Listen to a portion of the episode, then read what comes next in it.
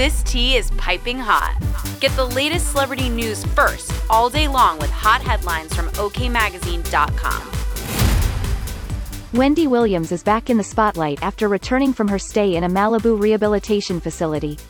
The media mogul looked healthier than ever while partaking in a panel discussion for the annual WBLS Circle of Sisters event in New York City on Monday, November 21st. These are tears of laughter, but also tears of sincere just thank you, she emotionally told the crowd after her trying year.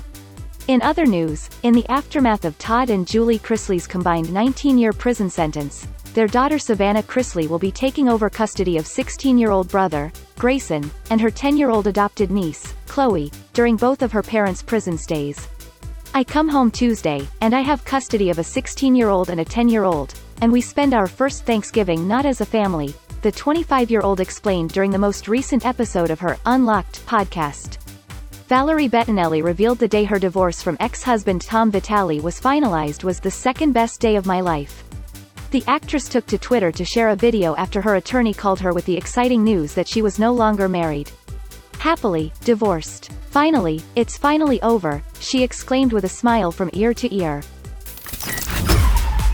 We'll keep you updated throughout the day with the scalding details. For more fiery headlines, visit okmagazine.com and hit subscribe.